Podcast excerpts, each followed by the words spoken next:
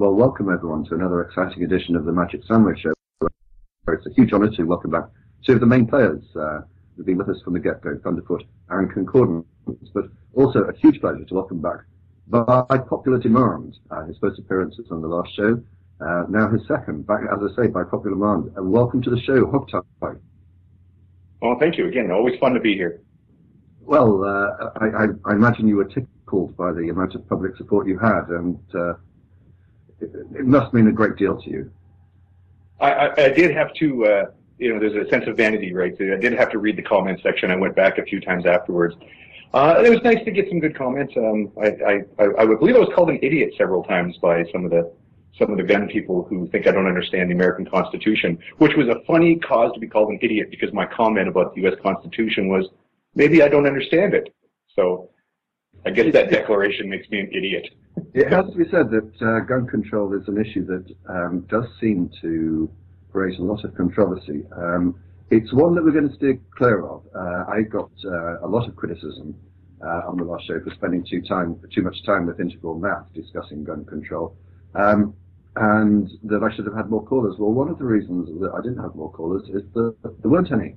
So if you want to um, call in about any issue, just remember you can do so about any of the issues that we're going to discuss this evening uh, by sending a contact request to Magic Sandwich Show, all one word, all lowercase, uh, on Skype, and we'll see if we can get you on the show. But please do remember to include the gist of the topical question um, that you would like to raise. Otherwise, I'm afraid your contact request uh, will simply be ignored.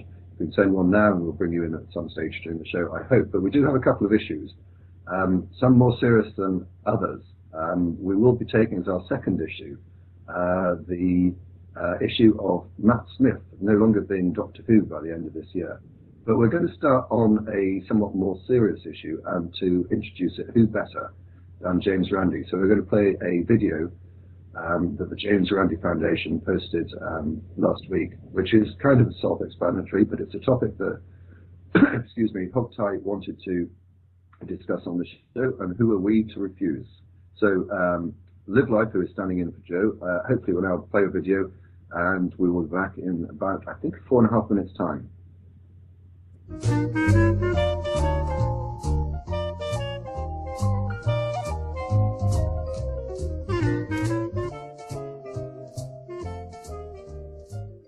Hello, I'm James Randi, and I want to speak to you today about the ADE 651. What could that be, you ask? Well, Thousands of them were sold from the UK by a man named James McCormick, who only recently was arrested for fraud on several charges in the UK, stood trial, and was convicted, sentenced to 10 years. Here is Jim McCormick in full flow on a sales trip to India. A man who, with his genial style and easy patter, clearly enjoys holding court this equipment and the dog work perfectly hand in hand.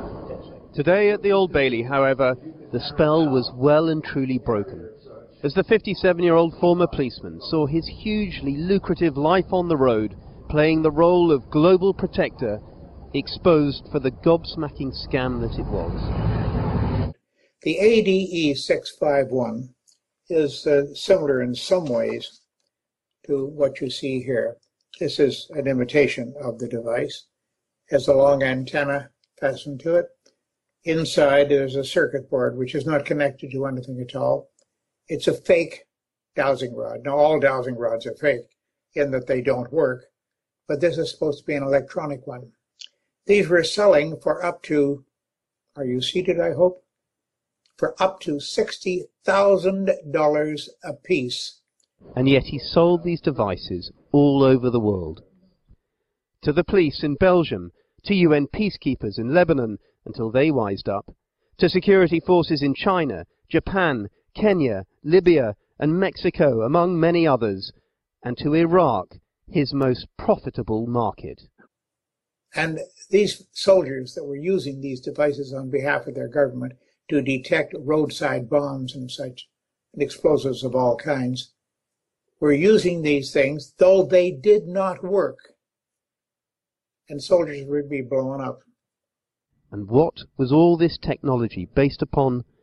A novelty golf ball finder called the Gopher. This is the product, would you believe, which underpinned Jim McCormick's multi-million pound security empire.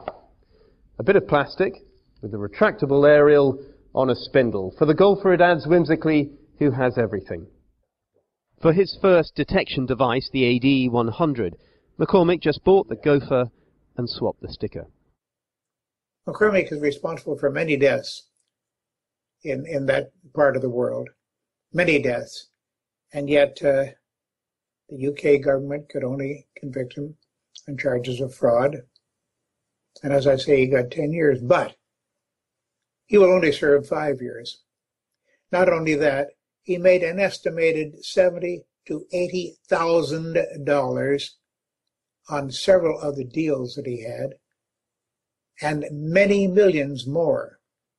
He has a place in Capri, a summer home, I assume. He has lots of properties in the UK and one in the United States. He's a very rich man. He goes to jail for five years and he will make over seven and a half million dollars a year just waiting in jail for his sentence to come up. In this most volatile of security environments, it's thought he sold 6,000 units, where hapless security personnel almost comically pounded their feet up and down, conned into thinking their own electrostatic energy was powering the units. But month after month, the carnage continued. Now, I trust that the UK government is going to go after him to seize that property. I certainly hope so because this man is a criminal with blood on his hands. I'm really shocked that the UK government couldn't have done better than it is, but I'll stand back and give them the chance to finish the job. I think they can.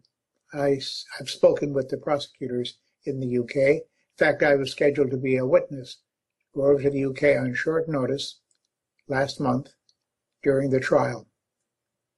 I wasn't called because it wasn't necessary the evidence against McCormick was overwhelming, as the prosecutors told me, and they won the case. But folks, I'm just sitting here patiently waiting to see what will eventually happen with McCormick. He's an evil man. He deserves to go to prison for much longer than that. I hope we'll get some satisfaction on the matter of the ADE 651 phony dowsing rod. I'm James Randi.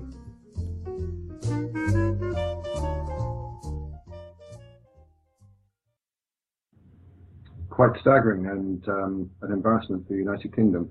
Uh, there's a few points that I would like to make, but at Hogtie it was uh, your decision for topic, so I'm going to let you go first. Uh, well, I mean, my first reaction to it, I think is best described as just meandering rage, because there's so many things that are wrong with it. Um, maybe I'll try to connect it to a discussion that we had a couple times last week. Um, we would, uh, so, you know, DPR and I kind of disagree sometimes on, you know, when we're talking about somebody like uh, Peter Popoff or um, her name slips my mind now, the the psychic um, that we were discussing last week, Sylvia Browne. Sylvia Browne. Yeah, and we say, well, you know, do these people honestly believe their stuff, or or are they aware that what they're doing is deceptive? Well, here's a case I mean, Peter Popoff used electronics, his little earbug thing. Um, here's a case. I mean, for a guy to go that step to take those those novelty golf ball finder things and to change the label on it and sell those things. I mean, there's no question that he knows what he's doing. So at a minimum, it's fraud. So, um, you know, there are bad people in the world. I think I think where the real failure here is is in education. Like I find it interesting that that some countries, uh, notably the U.S., I believe the U.K um, wouldn't participate in this strong sales pitches. And uh, the the people whose lives are on the line, the military whose jobs are to to protect the people whose lives are on the line, they took it seriously and they said, well, is there really a technology that can do this?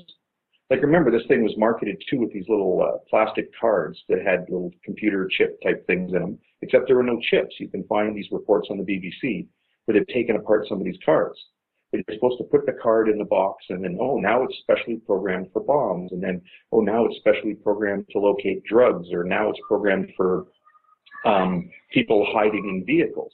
or for wads of hundred dollar bills. I mean, it just doesn't make sense that there could even be a chip that would do that. And when you take the thing apart and you find out it's empty, it's clear the whole thing's a deception. So there were um, people in military organizations around the world who would be whistleblowers and say no, you know, and, and a lot of countries didn't participate in it. But when you look on the wiki page, if you wiki AD651 and look at the list of countries that purchased it, I was going to read the list out, but it's by my quick inspection about 15 countries. Um, it's Oh, really do, just- how many were, were Give us a summary, um, if not the whole list, which I'm sure you could run through fairly quickly. Whereabouts are these countries? Uh, well, so there's Iraq, obviously. Um, United Kingdom had proposed to them, but they balked on it. And again, there were whistleblowers. Uh, Pakistan, Belgium, uh, Lebanon. Um, Belgium used it for the for drug detection. Again, this guy he knew how to spread out the marketing, right?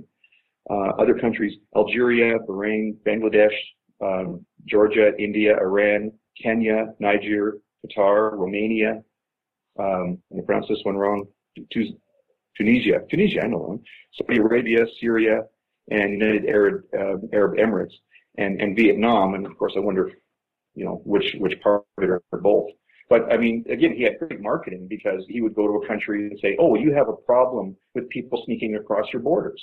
So here's the, you know, the illegal immigrant card that you can put into the device. And then another country, oh, you have a problem with drugs. Well, here's the drug card.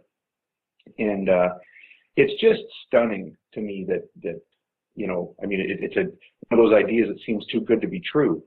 Um, but there are no batteries for it. I mean, just all these little things that the science should be so obvious to somebody what would underlie this technology. I mean, I you have see in the say video that the the- guy pumping his legs, right? I was gonna say that, you know, That that was that was almost risible, and it, it would be were it not for the fact that the catastrophic effect of the inadequacy of this machine led to the deaths of many many people, undoubtedly.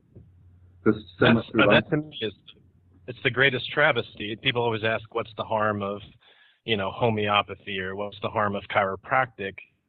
Th- These are life and death things. These are, you know, if it were a matter of finding drugs, it would give the police an excuse to, you know, violate someone's civil liberties, perhaps. But we're talking about here bombs, detecting bombs in vehicles where there's a very high probability that that bomb is intended to hurt as many people or kill as many people as possible. And yet, you know, people hesitate to act as though they're objecting or, or that they're skeptical. And, you know, what have these skeptics ever actually done? Well, here's something that James Randi has actually done to save lives. I think that's an amazing thing. But it, it, to me, it's all about what's the harm. This is so obvious that being fooled in these kinds of issues is more than just losing four or five bucks in your pocket. Now we're talking about human lives. Oh, and, I. I think no matter what the domain is, too, in terms of whenever there's a, an empirical question that comes up, like does this drug save lives, or does this tr- uh, dr- drug have an adverse effect to birth weights, or um, you know, is this procedure for searching cars better than something else? Anytime we have those kind of questions, there there is a methodology and, and ways of instead of relying on our gut feelings or our wishful thinking, um, there's ways of analyzing these things and coming up with with objective answers. And we talked about it in terms of Sylvia Browne. I mean, there'd be a way to find out whether or not she's talking to her spirit guide Francine, or whether she or John Edwards or any other people have some sort of special connection to the after afterworld. But people don't want that. They want their their good fuzzy feelings to um, to sort of carry them through, in spite of uh, the scientific evidence or lack of it. My problem with that, Hogtie, is this. Um, we're dealing here not with individuals who are hoping to meet um, lost ones in an afterlife or desire uh, to for a belief in a spiritual world or whatever. We are talking about states and governments that are actually purchasing this. And I, it just, I can't imagine what was going on when this bloke approached a government or a uh, defense department and said, look, I've got this extraordinary thing. Um, and no tests were done it. It was all done on faith. I, I, I do question whether there was some No. serious backhanders going on here. Uh, the, the there are two things. Um, the, the, first is that these um, are usually sort of done on a, a um, what what you'd almost call a herd mentality. Once you've sold it to three governments, you know the first thing that you do when you go to the next government is you say, well, these three governments bought it, and that sort of alleviates them of the burden of actually testing whether it works or not, because they will assume I'm sure that, the right. other, yeah. that the other governments did their job properly. Um, having said that, um, it's still stunning that. Uh, I mean, you're right. When you're, if you like, scamming the faithful or or faith healers or that sort of thing, you're scamming individuals, and they you don't expect them to have, if you like, the scientific expertise to. Uh, yeah, I mean, uh, like Hogtie was saying, um, these things throw up so many red flags that it's it's um, almost unreal that uh, anyone with any scientific background um, could not raise their hand and say, "Hang on, are you sure about that?" Um, well, well, Sorry? just on the issue of the, the, herd mentality, if I can interject, um, there's a fairly famous incident in with uh, health policy in Canada um, from the 60s where uh, thalidomide um, and of course, it was worldwide. Thalidomide was an issue, and if people don't remember, it was a, a drug to help uh, pregnant women deal with some of the side effects of pregnancy. And unfortunately, it was teratogenic, and it caused a lot of uh, um, uh, deformed babies. And the Canadians approved its use because the Americans approved its use without doing any any testing on it. So I mean, this is the sort of thing that, that you know, countries are sort of wise, starting to wisen up and realize, like, hey, you know, you can't just take another country's word for it. And even if they did, like, what what is the research underlying this? I mean, I, I would hope, I really wish for, um, I mean, g- governments are, we trust the governments with a lot. We give them a lot of responsibilities. And all I would want the government to do in situations like this is to, is to apply some rationality when it comes to spending the, the, the people's money, right? Like, um, when they're presented with this opportunity to approve or not approve a drug or to, to make this purchase of this equipment, um, they need to be able to apply objective and rational approaches in making decisions. But it seems to me like there's this attitude out there that, that one person's conclusions are as good as the next. If your gut feeling tells you that this thing is dangerous and my gut feeling tells me it doesn't make a difference and concordance's gut feeling says that it's a good thing, well, whatever. Those are all equivalent opinions. And I think that that's the underlying failure under all this stuff. But, but just before I come back to you further, again, I go back to this um, this issue. He approaches these government departments or governments and says, "I've got this wonderful machine. Look, it'd be very simple. They'll say, okay, come out into the car park and show me it works." And he wouldn't be able to do it, or if it was, it would be by luck. But I mean, it's it's just so obvious that you can test this. You can test it incredibly easily, and none of these people did it. Uh-huh. Well, that's what's maddening. None of them have none of those guys seen like the James Randi demonstration with the divining rods and the and the buckets with water in it. Like I mean, a YouTube video. So watching a couple of YouTube videos would have made this easy for them. Yeah, I mean, I, I guess that's almost the same point that I was going for, which is this device makes big testable claims. Um, and these are things that um, you know, should instantly, uh, to anyone who knows anything about physical sciences, that if you're going to detect something, you need to detect something from it. You know, with explosives, it's usually, you know, some of the chemical compounds that are volatile that you detect. Or with um, whatever the uh, radioactive stuff, you can actually detect the high energy particles and get a signature from the energy of those particles. Um, but then comes the question, you know, okay, so what is this device actually detect? Yeah, these are the simple first questions. What is this device detecting and how is it doing it? And how is it actually detecting both um, people hiding in vehicles, drugs, and bombs? And yeah, these And- and are, yeah, these are the first very simple questions um, that any physical scientist would ask.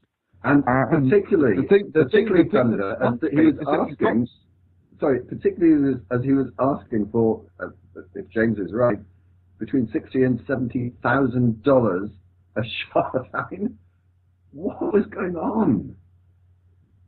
Yeah.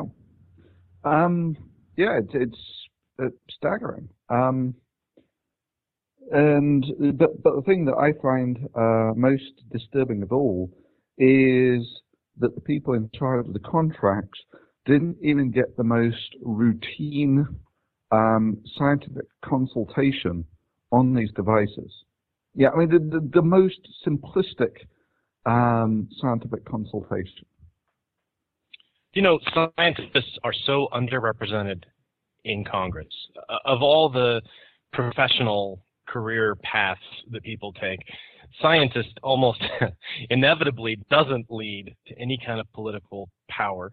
And scientists seem to think that they are sort of above politics. This is another example where a voice in government, you know, not just down at the agency level, but actually in the decision making uh, uh, function of government. Most of these people probably don't know how anything works. Most of the people in Congress have very little understanding of science. We've got in the U.S., and I haven't updated my my research on it lately, but uh, at, at, one point we had two physicists, uh, both of whom had been administrators for 20 plus years, uh, and one engineer, and that engineer was Joe Barton, who is as counter science, uh, anti science, and, and counter progressive as he could possibly be. Uh, you know, there's just not a lot of meritocracy in our government when it comes to issues of science and critical thinking, you, for that matter. Makes you wonder about their ability to make correct decisions on issues like climate change, doesn't it? Climate change or or healthcare spending, you know, they they control the purse strings for research. In many cases, government-funded research. Uh, you know, regulatory compliance there's one guy that has kept alternative medicine alive and legal in the U.S. Uh, Senator, I think it's Orrin Hatch in Utah, uh, is in the pay of, of big alternative medicine. And he keeps supplements and homeopathy and, and similar types of things legal throughout the country because he's an extremely uh, senior representative, or is he a senator? I think he's a senator but he, he is uh, introduced, he's their best friend in, in Congress. Um, and again, not a scientist uh, and not interested in the critical thinking because that's not what politics is based on. It's uh, more about what you can get away with. Well, I would, I would hesitate, uh, and I don't know if this is where you're going with it, I would hesitate to say that, that there's kind of a need to have scientists in elected positions. Um, that scientists don't necessarily make the best politicians. I wish that there were more scientists who would sort of take up that call. Like, uh, you know, why is it that uh, pretty much every other profession people want to want to show up and be in politics? Um, what I'm leaning toward is, is a system of, of mandatory scientific review. And, and, when we do this for some things, like, um, I mean, Concordance, your, your videos have pointed out that our, our review procedures for, for new drug research uh, has some significant flaws, but, but let's sort of grant the underlying sentiment. The plan there is no, we're not going to put together a bunch of legislators and have them vote on whether or not some drug should be approved for some application. We're going to have a set of procedures by which uh, a drug could be evaluated and reported on. Um, seatbelts in vehicles, right? The, the, legislature doesn't vote on which seatbelt designs are the right ones, right? They have um, government specifications on how the testing is to be done. And, and, you know, maybe we need to have more of that sort of, um, you know, government taking up its responsibility and making sure that there are procedures to evaluate these things, and a lot less of things like the legislators voting on the age of the universe. You know what I'm referring to. I, I have more more to say on how the facts are evaluated. You know, facts are not value free, and when they are presented by the agencies, with hopefully without any bias or or um, opinion added, they're then debated. They are then presented. And if you don't think that, uh, say, you know, climate change is a politicized debate, uh, stem cell research is a highly politicized debate, and yet there's very little fact injected into that, and the people arguing the issues have very little understanding of the underlying science. And I, I think the lack of scientific knowledge on the part of policymakers even though they are fed a certain amount of information. Now, it all has to come from a groundswell, from from the what do you call it, the um, uh, grassroots level. You have to have better education. People have to understand what the issues really are in order to vote intelligently. Maybe the, the bigger question, maybe what we should be asking is why do we keep electing rich white lawyer men? Um, why, why is our, our representation so lopsided? Um, it would be nice to have a little diversity of background included, and some of that diversity needs to be a, a bit of a meritocracy, people who understand the issues on which they are making decisions. Well, that would normally be my opening to make fun of the Americans, except I'll point out that, that in uh, my province for a number of years we had an advanced education minister who was a high school dropout and uh, a national science advisor to the cabinet who was uh, uh a creationist. So, you know, I'll be. well, I'm going to introduce our first caller because it's kind of related. Um, he wants to talk about why people believe in pseudoscience. But as I bring him in, uh, if I can multitask, uh, I'll seek to do so. Um, the, in relation to the um, money that um, this person made by selling these machines, it's perfectly correct to say that there is a system in place that comes under the Proceeds of Crime Act. Uh, and I fully anticipate that, I can't remember his name, but the person who sold them however much money he made as a result um, will be under um, uh, a claim by the prosecution for uh, recoupment. Uh, and I suspect it's likely. The second criticism was that he only received a 10-year sentence, of which he'll serve five.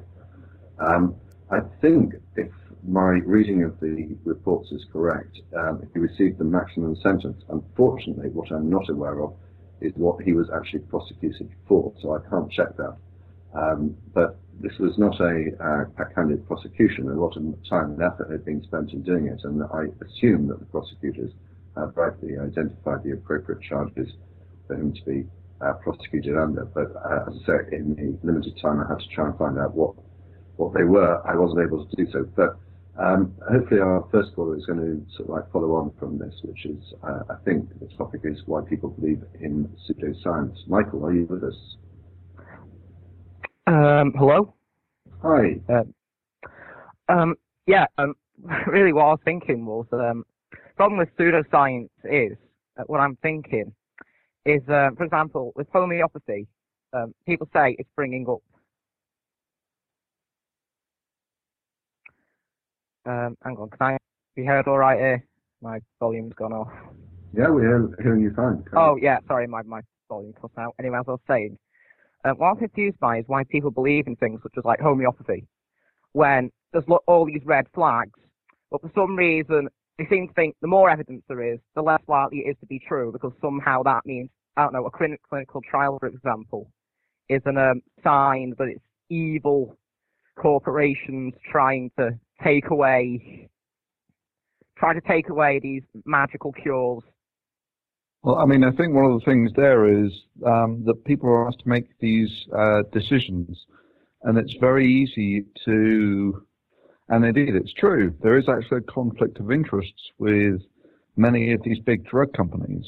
Um, and there are cases where, when there has been a conflict of interest, like say, for instance, with big tobacco, um, where they have essentially tried to disinform people um, to continue making the profits. Um, the thing is, though, I think that's it, it, that's a relatively it, it's it is a factor, but it's a relatively minor factor, especially when you consider um, drugs. And there are people on the panel here who know far more about the details about than I. Um, but I think it's actually very difficult to um, try and manipulate stuff like that. And if you do get caught doing it, there was some guy recently um, who was caught um, essentially faking his results for a drug company, and he went to jail for a for a oh yeah yeah yeah. I can't remember the guy's name. He was uh, he was actually a professor of psychiatry. Uh, I don't think it was. Uh, if, if I'm thinking of the same thing you're thinking of, I don't think it was directly related to clinical trials it was more a factor. And if, if I recall correctly, he was at Harvard, uh, that he had basically invented 90% of his research, uh, you know, up to and including you know, survey results and uh, fabricating whole cloth uh, of, of, psychiatric um, research to the point where he just basically sat in his office and wrote the paper, right, uh, with certain assumptions of what the data would be. And you think these kinds of things are supposed to be caught by peer review, but who has time to replicate, especially in, in certain fields like psychiatry? Um, it'd be very hard to replicate those kinds of results because you'd have a whole new population, you'd have to gather a, a, giant cohort. It would be virtually impossible to replicate. And I think that guy was was exploiting that. Maybe you're talking about a different person, but there are plenty of cases of scientific fraud that perpetuated for some time, and then eventually the person gets caught in a lie. Uh, and there's been a big rise in journal retractions and, and papers being retracted in the last five years to the point where it's it's more than uh, five times what it was, say, in 2000 today. Uh, and it's not evenly distributed. There are certain people who are serial uh, scientific misconduct. Uh, one of the most common frauds is publishing the same research multiple times in multiple journals with a slightly different title or a slightly different uh, write-up, like plagiarizing yourself multiple times to inflate your publication record. Uh, there was one guy that had, I think, the same paper published six different times. Um, those kinds of things do happen. Yeah, I mean, some of that sort of skirting the line, um, as in, you know, if they put in a little extra every time. I, I know very few people who haven't had some element of replication like that in their work. I mean, I, I think you're right that there are people who basically do it wholesale. Right. Right. Um, and, and well, the, yeah, pressure, right? The, the more the pressure increases on researchers. Go ahead. Sorry, no, go ahead. Go ahead. Well, the more the pressure increases. Right now, the pay line, basically, I think it's somewhere around six to seven percent of all the grants that are submitted to the NIH are funded. And to give you some perspective, it used to be when I when I took my current position, it was it was around 26 to 25 percent, and that's down even further. So we're talking about one out of every 16 or so grants that are submitted. These are, you know, full documents, multi-page uh, submissions of research intended. Only 6% of those getting funded means that people are much more desperate uh, to appear productive. You know, I've put out all these papers. If you can take one small study and turn it into three papers, you know, it looks it looks much better to a grants committee. Yeah, and that's what I was the, the, to confess to. I've done it a number of times where, uh, pardon me if I'm quick, but where, where you've uh, taken something that you know would make one sort of meaty paper and then instead write a paper that's like, oh, a typology of something or other that, that might be used for some sort of research, and then another paper that's that research using this other typology, and you, you reference your other paper in press, you know. But I mean, that's that's a, a bit of a. I mean, that that speaks to kind of the strange way that we evaluate the merits of of uh, scientists and their labs and and uh, and their applications for funding and whatnot, sort of far apart from somebody who just completely you know engages in, in scientific fraud. And um, the, the the problem I see is is the reliance on peer review. I mean, the peer review process doesn't really go any distance to uh, vetting the, the quality of the underlying research. I mean, they, they, they sort of assess is the design appropriate to answer the empirical questions as stated? Is the background sufficient to bring readers up to speed on on the topics being discussed?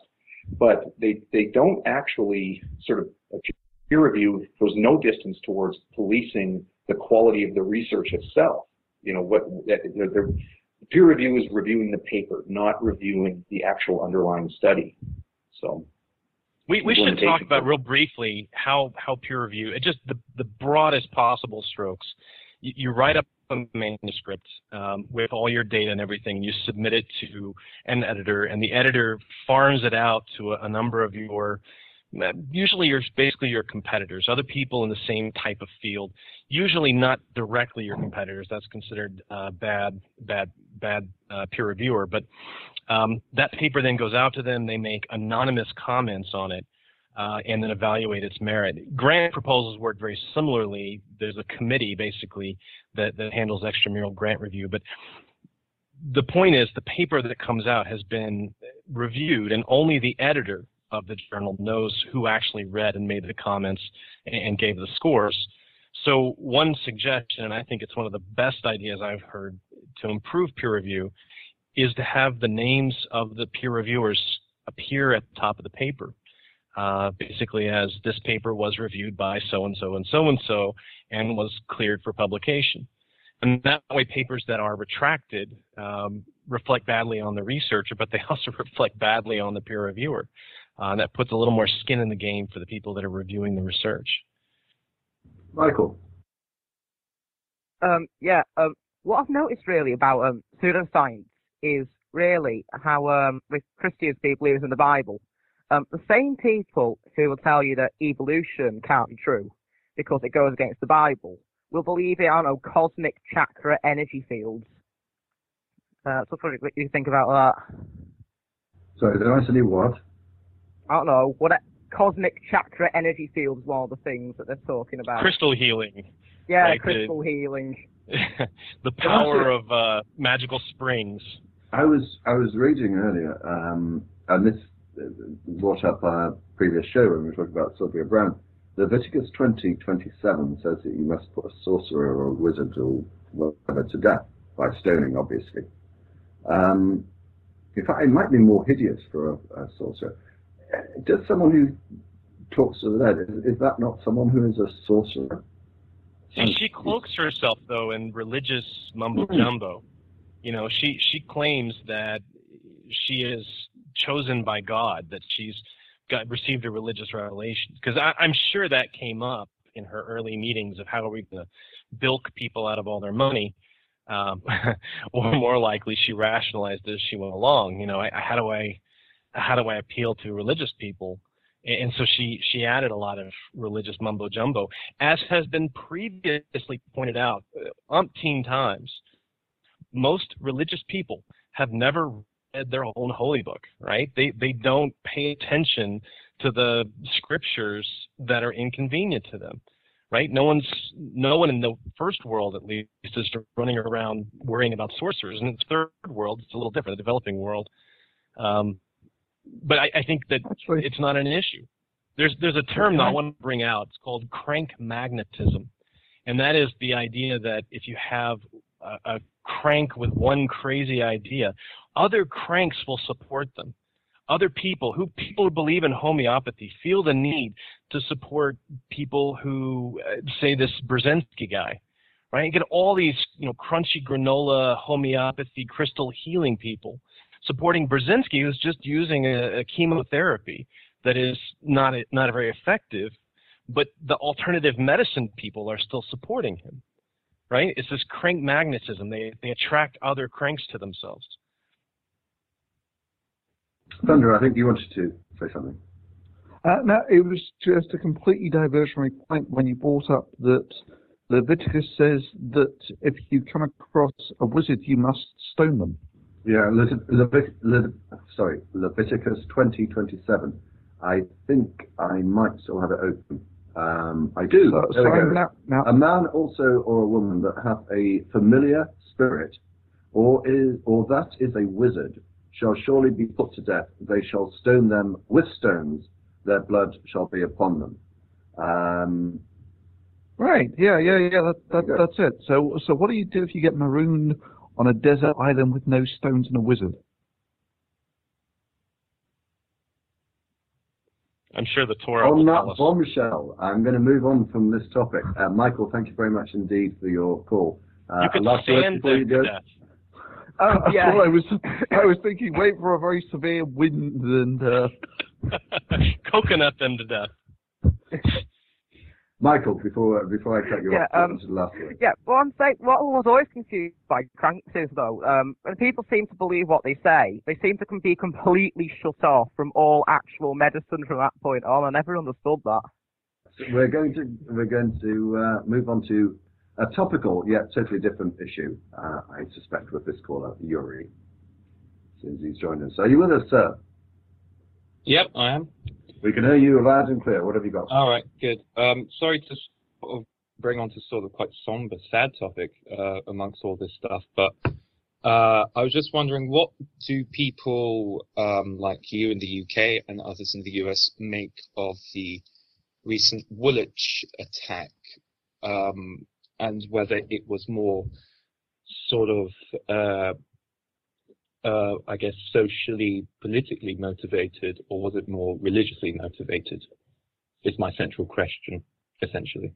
Let me answer this first, if I may, because I've actually only this afternoon, quite by chance, I have to say, um, been uh, reading a paper about this.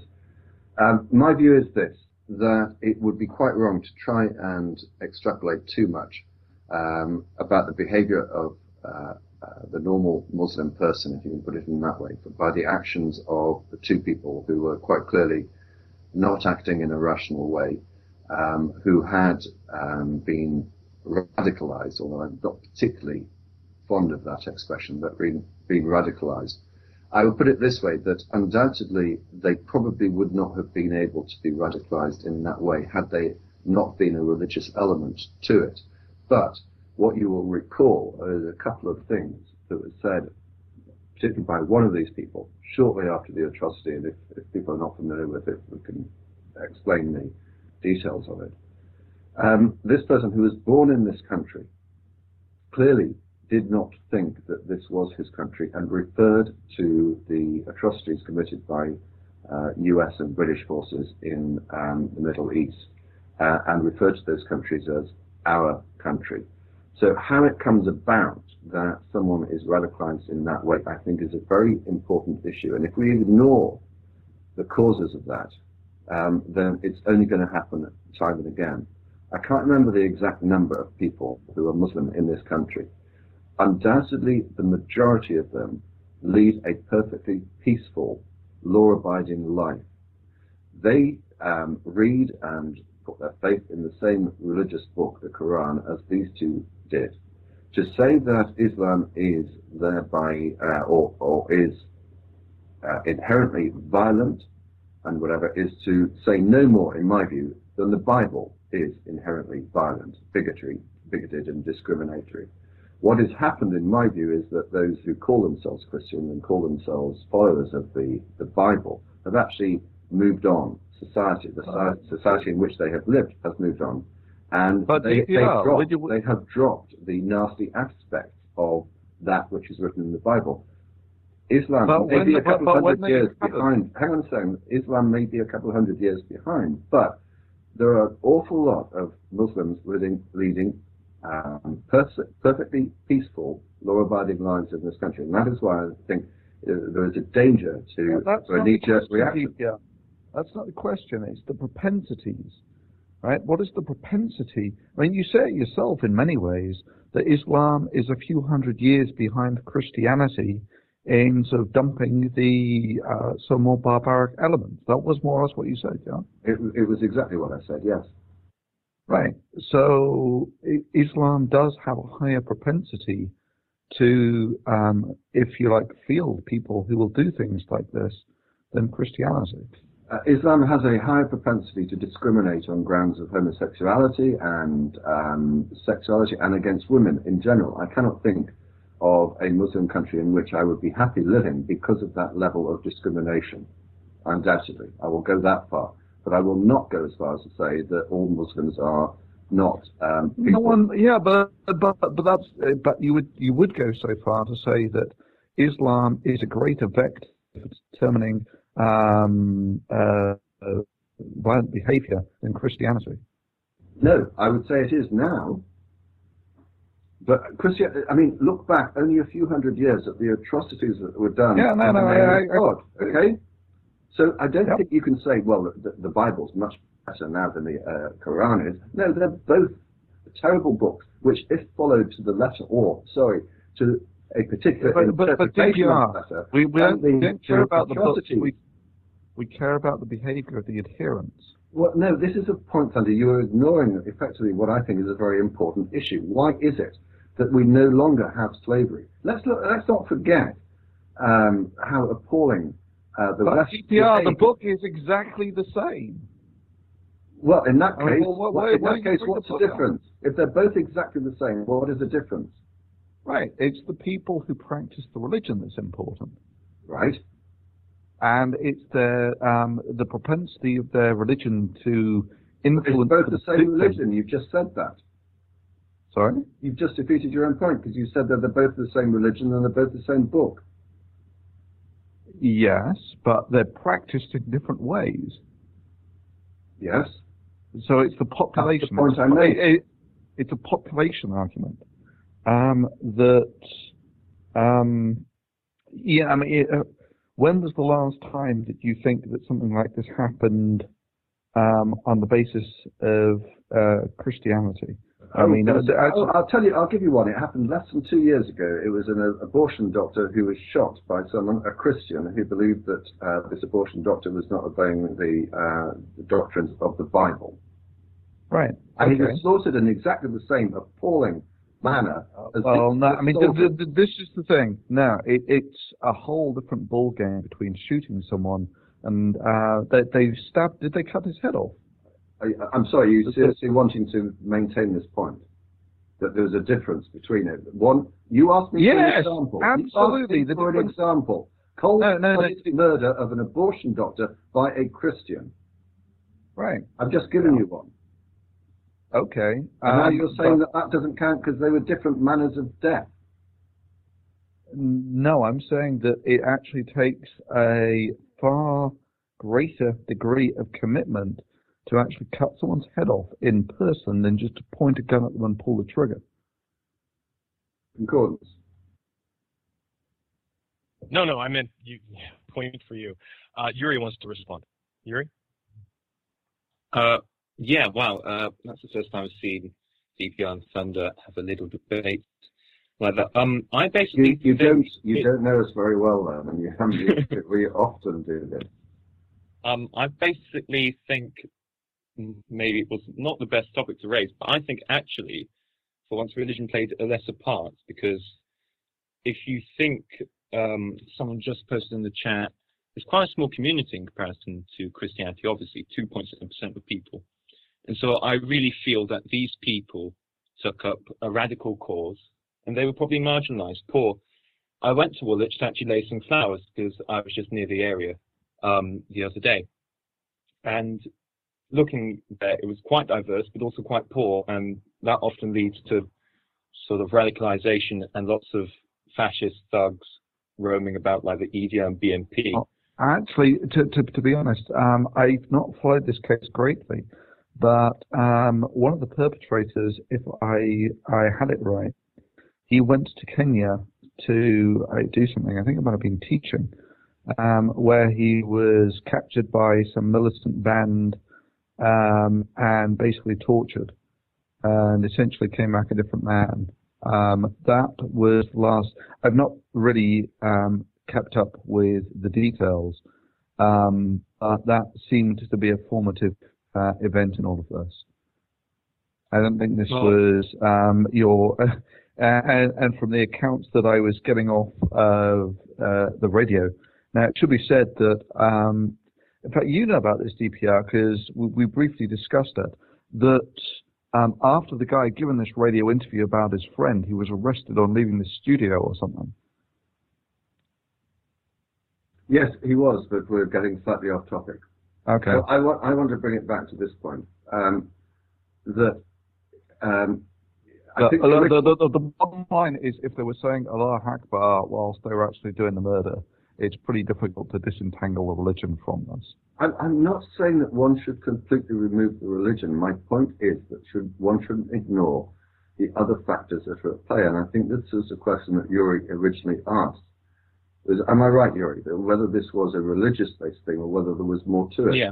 Right. Yeah, and my answer is there is more to it. And of course, and, and I, I began by explaining this, Thunder, that religion and the particular Islamic um, uh, way in which it is taught to some people obviously clearly allows the radicalization to allow people to do it. But as I say, I did tell you I read a paper, I've got it here, um, which was published in, okay, 2002 international law violations by the United States and the Middle East as a factor behind anti-American Uh, terrorism. D- d- Okay? DPR, I'm, I'm just. stop. I'm not going to allow you to cut through me. I'm going to make my point because this is what I You always cut through me, DPR. Yes. I'm going to carry on doing so because I haven't made my point. My point is that I, I can get, I have already had many examples. I was surprised how many more there are. The U.S. policy uh, in foreign policy in the Middle East is, has observable direct consequences of the attitude of those countries towards America. Their behavior in their foreign policy has been absolutely appalling. And if you ignore this element to why these sorts of attacks take place, then you are missing an opportunity of preventing them in the future. That is the point I was seeking to make. Okay, fine. Um, so I am now curious. You say that they were um, that radicalization uh, was a significant factor here. Um, how do you actually define radicalization? I told you also that it was not a word that I was comfortable with, but it, one, it is one that Well, but it, but but but you have used it multiple times that they they were radicalized. What Yeah. actually makes someone radical? Well, uh, this is an interesting question, and this is why I don't like using it. Radical, in my view, I suppose, if you're demanding an explanation, is that it makes people behave in a way so outside the normal social norms that it can be considered to be extremism. That's just substituting radical for extremism. I can't do I any. mean, uh, I can't do any. uh, I, I Are you don't gonna know. address- Well, I, I can't do any better, Thunder. Are you going to address the point that I raised? what point did you raise? That you cannot ignore other influences. Oh yeah, sure. Thank you. Um, but uh, I, I think what you really mean when you say radicalization is that they're actually willing to, um, uh, ba- they're willing, ba- basically willing to kill people of their religion. That's, um, or they are going towards that, that they think You've just, you've just, you've just substituted another definition for a radicalization and my new definition of Yeah. extremism. So well, it's just a And, uh, no, thing. no, no, What- no, what's your point? no, it's not. No, no, no, it's not DPI. You substituted one word for another. I substituted that they're willing to commit crimes. One's actually a measure that you can actually um, quantify. Uh, yes, you can. And uh, crimes are being committed by the United States under international law. You don't, you don't seem to consider those to be crimes. I oh, look. I agreed with you on that. That there are other factors at play here, but that's diversionary at the moment. To No, it's not. to- This is my point. It's not diversionary. What was the thing that the first thing he said after killing this soldier? That is of direct importance. What did uh, uh, Bin Laden say prior to the uh, 9/11 attacks and subsequently in videos? It wasn't what Bush tried to pretend that he'd said. The issue was American foreign policy, particularly in relation to Israel and their uh, um, their uh, existence in Saudi Arabia. Those were the two issues. In, in statements made 1996, 1998, and also subsequent to 9/11. You can't ignore that. He did not want to say, "Oh, we this is an issue of religion. Our religion is better than yours. We're fighting over religion." No, fighting you have over to be- foreign policy. so you actually think that this was that 9/11 was partially justified? Oh, for God's sake! Well, that is just the argument that you made that this was actually that there that by not taking this into account, you actually enabled this. I was not offering it as justification, but as an explanation. There's a difference that even you must be able to recognise. Ooh, Uh, wow. Okay. Let's defuse a little bit. All right. Great. Good. So I think Yuri had something he wanted to say. Go ahead, Yuri. Um, yeah, I just wanted to say back to the issue sort of is can Islam provide more radicalization than Christianity? I would say it, this is the point where you have to put social, economic, political factors in first, and then it contributes to the religious. Because I'll give you one term: what's white Anglo-Saxon Protestant? That's essentially who ruled the world for the 19th century and a large part of the last century and therefore the people at the bottom could be people colonized, such as those in the Middle East, in Afghanistan, in um, Syria, that region, there were lots of French and British colonies. So they were essentially the marginalized poor people. And therefore, Funny, I don't think of of the Middle East as ever having been especially colonized. Uh, you have Well, the Ottoman Empire. Uh, but even that didn't really include most of the areas in Saudi Arabia. Now, there are sort of business interests in the Middle East, and that's certainly dictated policy, and we've certainly intervened a lot, the Shah in Iran and, and various other times.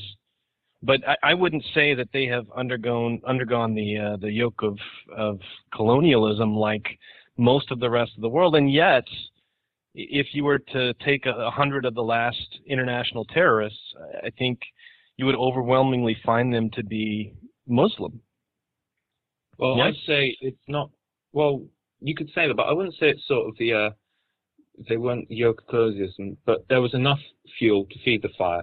There was enough injustice to um, give these radical pricks some excuse to commit atrocities. And There's lots I, of excuses, though. The, the excuses are all over the world. You know, people in the Philippines, people in Malaysia, people in, uh, you know, all sorts of other places where the people have been downtrodden. All of South America, dude, they had revolutions. They had to, you know, fight off the Europeans. Uh, the Falklands, right, was the, the last hot war we really had on the globe. Um, those kinds of issues don't produce radicalization. Uh, there seems to be something about modern Islam, the, the way it is, and I've heard it presented as a battle for the future of Islam. What direction will this religious group take? There's plenty, I think, in the Quran that you will not find in the Bible. And I would emphasize particularly the discussion of Jews. Jews and Christians are very specifically mentioned, and the way they are to be treated is very specifically commanded uh, in the the classic Quran. Now the Hadith, I guess, modify that, and I'm stepping on our, our our you know other people who know a lot more about this topic. But it strikes me that there's a lot in the Quran that is not found in other religions, not found in the uh, Hindu faith, is not found in Baha'i or any of these other groups that are also representing a lot of downtrodden and politically um, inconvenienced people people with a lot of injustice in their lives, right? Uh, animists in Africa are not blowing themselves up. They're not. They're not firebombing uh, Muslims. You know, they, they tend to be the, the victims of the Muslims. So why why And do you think that is? Um, let Well- me just briefly add one little bit to that, which is the majority of the uh, domestic terrorist attacks in America are actually from the animal rights people. Um, so, you know, this is the thing. There will always be people who consider um, essentially these really quite fringe ideas to be something that it's actually worth killing people over. And this would have been my beef earlier with DPR, is um, just because you can actually state, you know, land rights in Israel going back a thousand years as a reason for, um, you know, committing terrorist acts, um, that's um, in no way, uh, no ways a sensible justification. Nor do I think that you should actually be, um, uh, uh, you know, giving too much ground to appeasement um, of such an attitude in your foreign policy. Um, so yeah, uh, where, this, this where did, where did I mention appeasement or even suggest it? Uh, you, you did exactly. Um, you said that um, this was something that you should take into account when considering your foreign policy. No, it was something to take in, into account when uh, understanding why these attacks occur. Okay. Right. So, um, but that that's essentially um, just uh, delegating it back to essentially where um, Yuri is, which is what is it about Islam that gives it a higher propensity um, to uh, essentially terrorist attacks, where other people manage to find um, more moderate solutions. Because at the moment, they're they, the ones that. Um, but I want to go to Hogtide, who's been very quiet, and I know he'll have a very sound opinion on this. Yeah, I, I kind of uh, I, I resist this idea that you can pour through any of the holy books and sort of tease apart. Well, what is it in this book that leads to this approach or that approach? Especially when you're talking about something that lends itself to violence. I mean, especially amongst the monotheistic religions, um, any of the old Jewish writings and the Christian writings and the Muslim or the Islamic writings. I mean, it's pretty obviously lends themselves to a lot of unpleasant things. Maybe you can contrast that with the Buddhists or something, but I think amongst those three, um, l- let me turn just briefly to the issue of slavery because the Christians will want to take credit for um, freeing the slaves uh, in in the American South. Um, and of course, a lot of Christians were involved in that, but pretty much everybody was a Christian, so nobody's really swayed by that. The thing that's, that's informative is that the Bible's role then was to sort of support, well, this is, you know, it's a good Christian thing. It's totally acceptable to do this. I think that when you, when you try to analyze sort of what's the difference between that group of people and that group of people, the holy books lend themselves to peaceful approach or to uh, violent approaches. Um, you know, one point Thunderfoot had said, well, we're looking at population differences. can we make an effort towards saying what the difference is? From my side of it, I think it's, again, it's, it's education. Like the fact that, like, how do you make a person uh, fall victim to that radicalization? I, th- I think education and, and uh, uh, you know, economics, like being in a progressive society, give people a strong inoculation against going these these radical ways. Um, no, I mean, this uh, I think and have thought for a long time that Islam lends itself um, particularly to this uh, sort of all or nothing uh, approach, which is yeah, if you take a broad look at the countries of the of the world, those that tend to be Islam dominated tend to be overwhelmingly Islam dominated. And if you take a look at the Christian countries, there aren't many countries that are overwhelmingly Christian.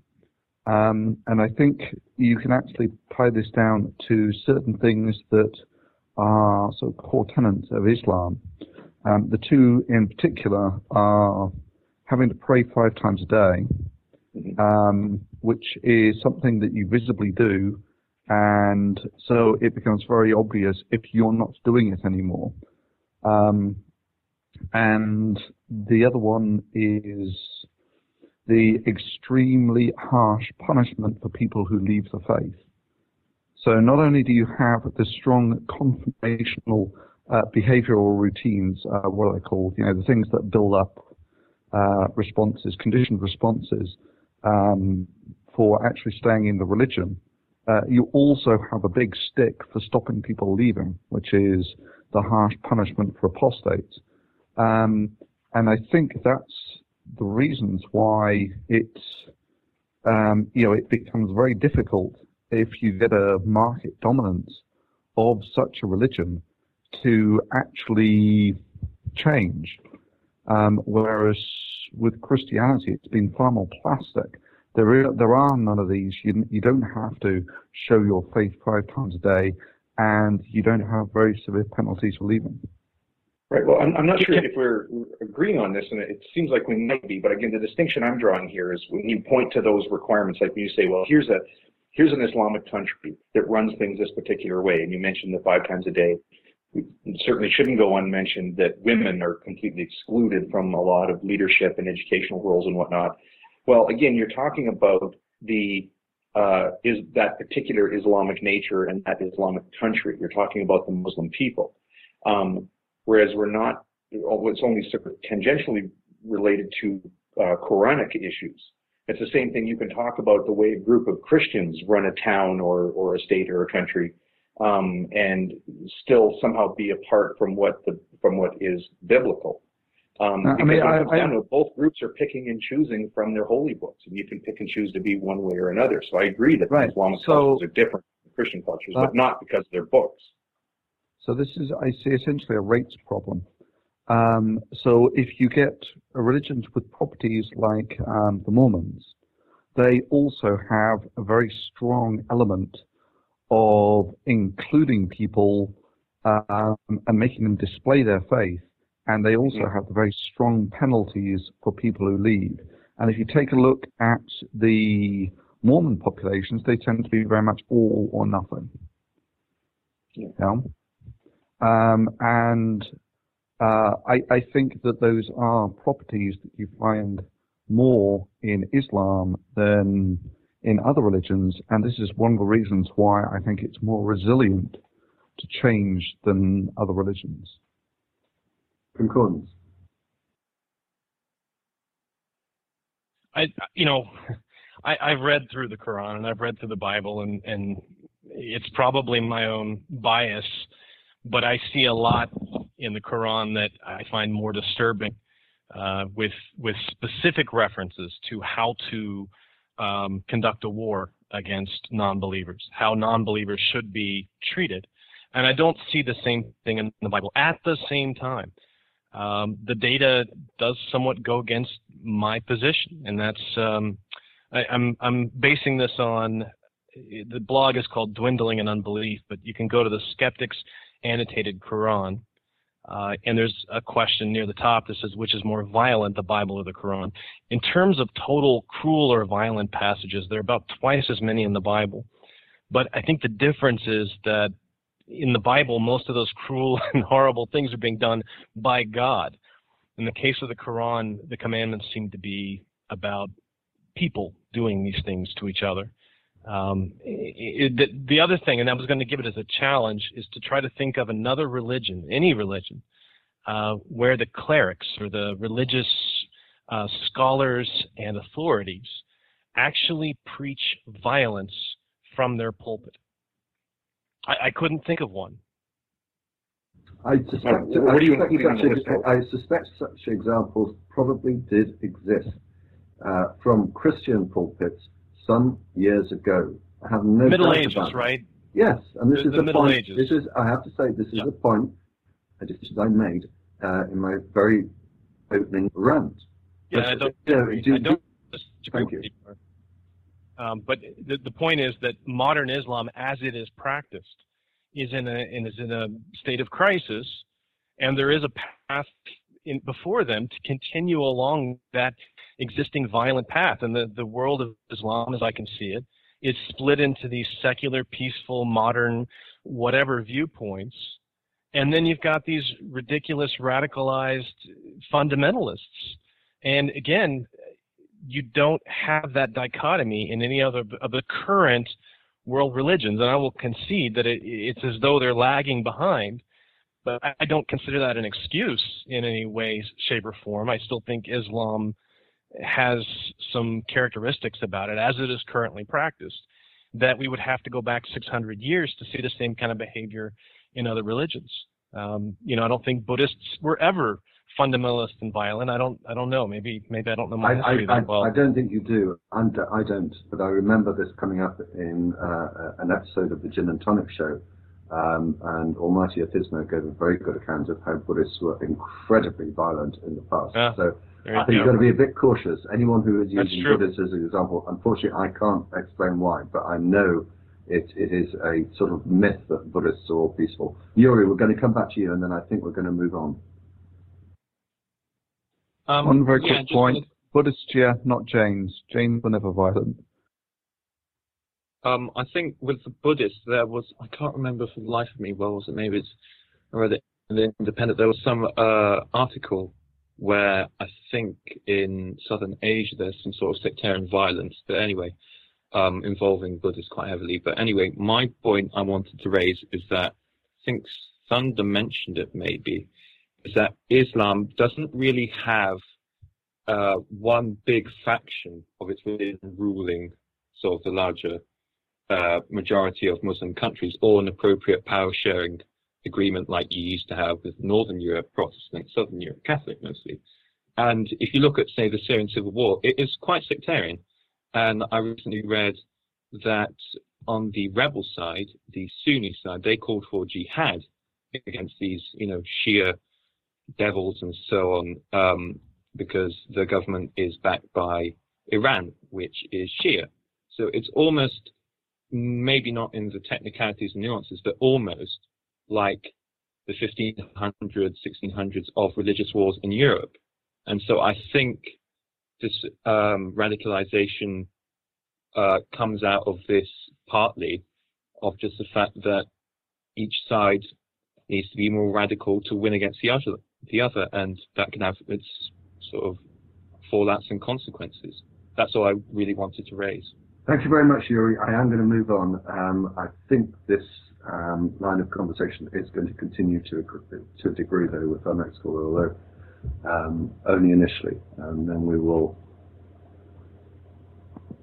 have some new topics, I suspect. But um, Syria is a very interesting place where um, there are uh, alignments being made from the most extraordinary um, sides. Uh, and if you look at it in detail, uh, I think it boils down to a disagreement between different denominations of uh, Islam, much like you have the same in uh, Christian uh, denominations Yeah. and uh, history. You have long wars like Northern Ireland between the Catholics and the Protestants and whatever. It's like in the Three Musketeers, there was a line, uh, why do we fight them? They said that they say their prayers in French, we say them in Latin.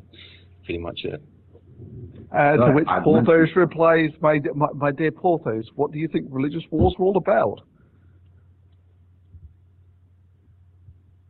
And as uh, uh, Hitchens so wonderfully uh, said to Tony Blair in their debate when Blair was saying that he was working hard to cure this religious divide, and Hitchens came up and said, "Well, where does the religious divide come from?" Kirk, Ker, sorry, Kirby, are you with us? Yeah, can you hear me? Yeah, perfectly. I think you had a different topic, but you wanted to say a quick thing about the Buddhists. Well, I was just, I remember the gin and tonic show as well, and I think it was the Tibetan monks that they were talking about, and they said, I, I can't remember exactly, but it was to some degree uh, genital mutilation and sacrifice, I believe, were the two things that, that they really did. So it wasn't necessarily violence against non-Buddhists, but it was more of uh, violence against their own their own people. Um, but I just wanted to touch on on three topics. I'm usually quite concise, so I should be able to go through them pretty quickly. Well, um, um, I've got no problem with three topics, but let's deal with them one at a time. What's the first one? All right, very well. Uh, the Oklahoma tornadoes that happened uh, recently, there was two mile wide tornadoes, so not two miles wide, but two one mile wide tornadoes, um, and they were only 11 days apart from each other. And so, uh, normally I wouldn't want to politicize uh, sort of like natural disasters like this, but I think it's it's. I was watching a local news station for from Oklahoma uh, on a stream. And during it, they interviewed one of the people that were living in Oklahoma, and the person in Oklahoma said that this was a sign of the end times. And I think that that's really central to what the harms that religion does. Um, I, I well, think let's, that let's pause there. Let's pause a second. Um, who wants to go first on how many times we've heard about the end times in religion? Oh, let, let, let me just say that if you're in the path of one of those things out of doors, it is the end times. Um, there, were Yeah. two channel, there were two channels that, uh, uh, or websites, sorry, that Concordance mentioned um, in his last uh, uh, contribution. One which was the Skeptical Annotated Bible. I'll link, include a link to that. It's absolutely wonderful. Uh, the other was Dwindling in Unbelief. But I think there's also one that I will include, which is um, Doomsday Predictions. Um, and they, they've now, I think, split it up into two websites because there were just so many. Um, there were the pre-2000 ones, and now there's a separate site for those that are just concerned with the 21st century. And there are pages and pages of these things. Um, and I think we've got another one coming at the end of this year as well. So, um, It's like a sport, right? It's like a a Christian sport, guessing when the end times are coming. Every time there's an earthquake or a, a tsunami or anything bad, and they happen with alarming regularity as we cover the surface of the earth with people. eh, You know, anytime anything bad happens, it's going to harm people. Why would it be Oklahoma? I mean, i- if if a, a monkey-shaped supernatural being were going to announce the end of the world, why would you put tornadoes in Oklahoma that happen several times a year? In fact, it's been a, a light tornado season so far. Um, wouldn't you, I don't know, make a tornado of blood or boiling frogs or um, insects all shaped like, um, I don't know, uh, um, DPR? Uh, uh, isn't it uh, Revelation is there is an insect with a human head or something? Well, there you There go. actually one of those in Revelation. Or That would be the end time It- for me. no, it's a flying creature with a human head. Sorry. So, why, I we- mean, why we were- these perfectly explainable phenomena, uh, which happen with annual regularity? Wh- why should why should God's wrath be expressed as uh, cold, cold air from the uh, Rockies meeting the warm, moist air from the Atlantic. Right. and we, Well, we do run the risk of we do run the risk of misrepresenting what they're saying too if we if we make the comparison to like the Harold Camping scenario where somebody's gone through and said, well, I can read scripture and I can make this this prophetic prediction. They're not saying that these are sort of indications that the end times are coming or that you can pick a time on a calendar when this is going to happen. Um, this is more of an echo of of Christian theology where they're saying, no, no, the end times are now. They're not forecasting that these things are going to be happening. Um, they're just so married to this idea, very much in love with this idea that, that we're living in the final times and Jesus is coming soon. And it's just it's it's consistent with their sort of confirmation bias, right? When they when they look at the Bible and they say, well, this is true, this is true. I read this thing. Well, this was foretold in the book of Daniel. So there, you know, and, and Jesus was the the, the prophetic uh, Messiah that came and and uh, and now look at this part and this is what's happening and they sit down and they just it's all for them about confirming what they see in the Bible. So it's not about predicting that the world's going to end. It is about saying no, no, this is it. It's happening now.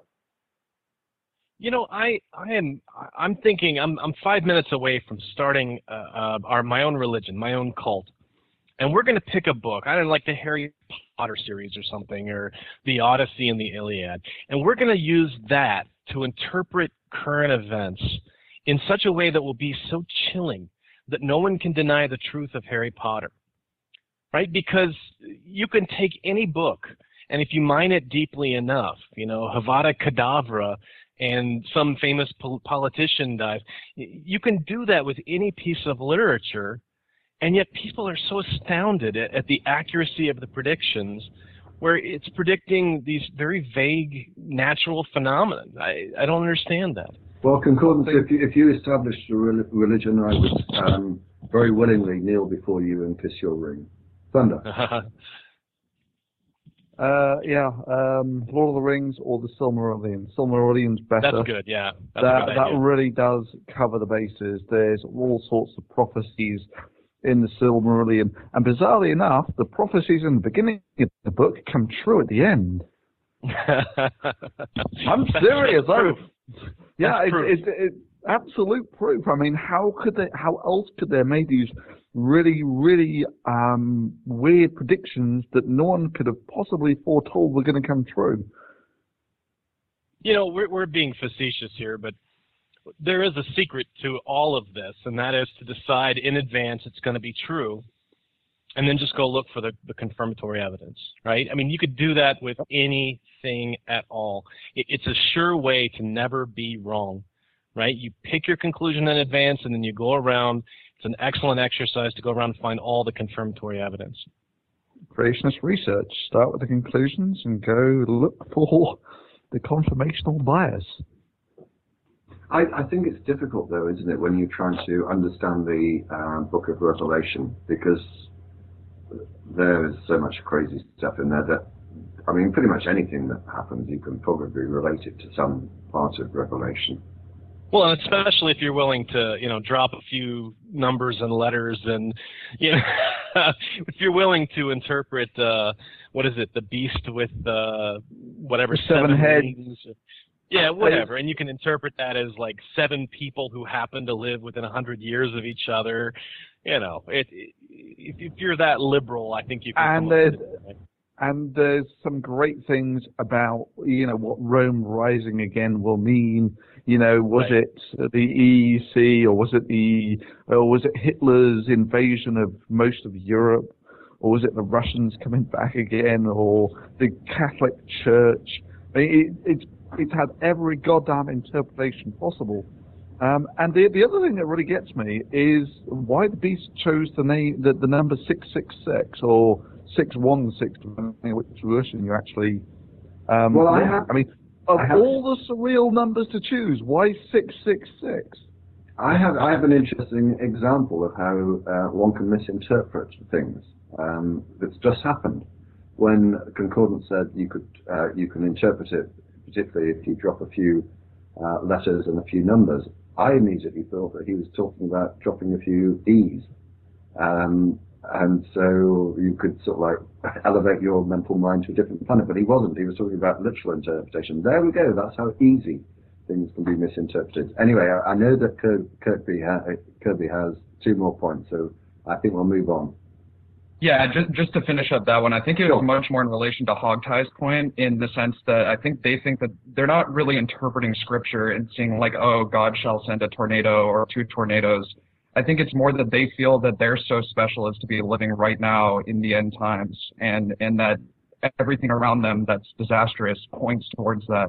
And I think that's the harm is that they, they see evidence, um, not necessarily saying that these tornadoes are evidence of, of global climate change, but they see evidence of all this around them. And rather than realizing we need to act and sort of stop these things, they think, well, it's inevitable. Uh, the end times are here, so we may as well get on our knees and pray.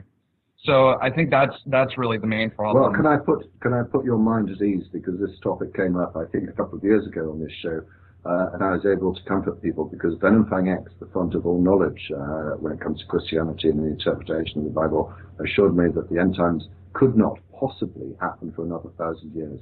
So we've got a few more generations to go, and God bless you, Venom Fang, Venom Fang X, for bringing that peace of mind and comfort. Anyway, on that bombshell, let's move on to your second point. Yeah, it wouldn't be too much comfort if I lived a thousand years from now. Okay.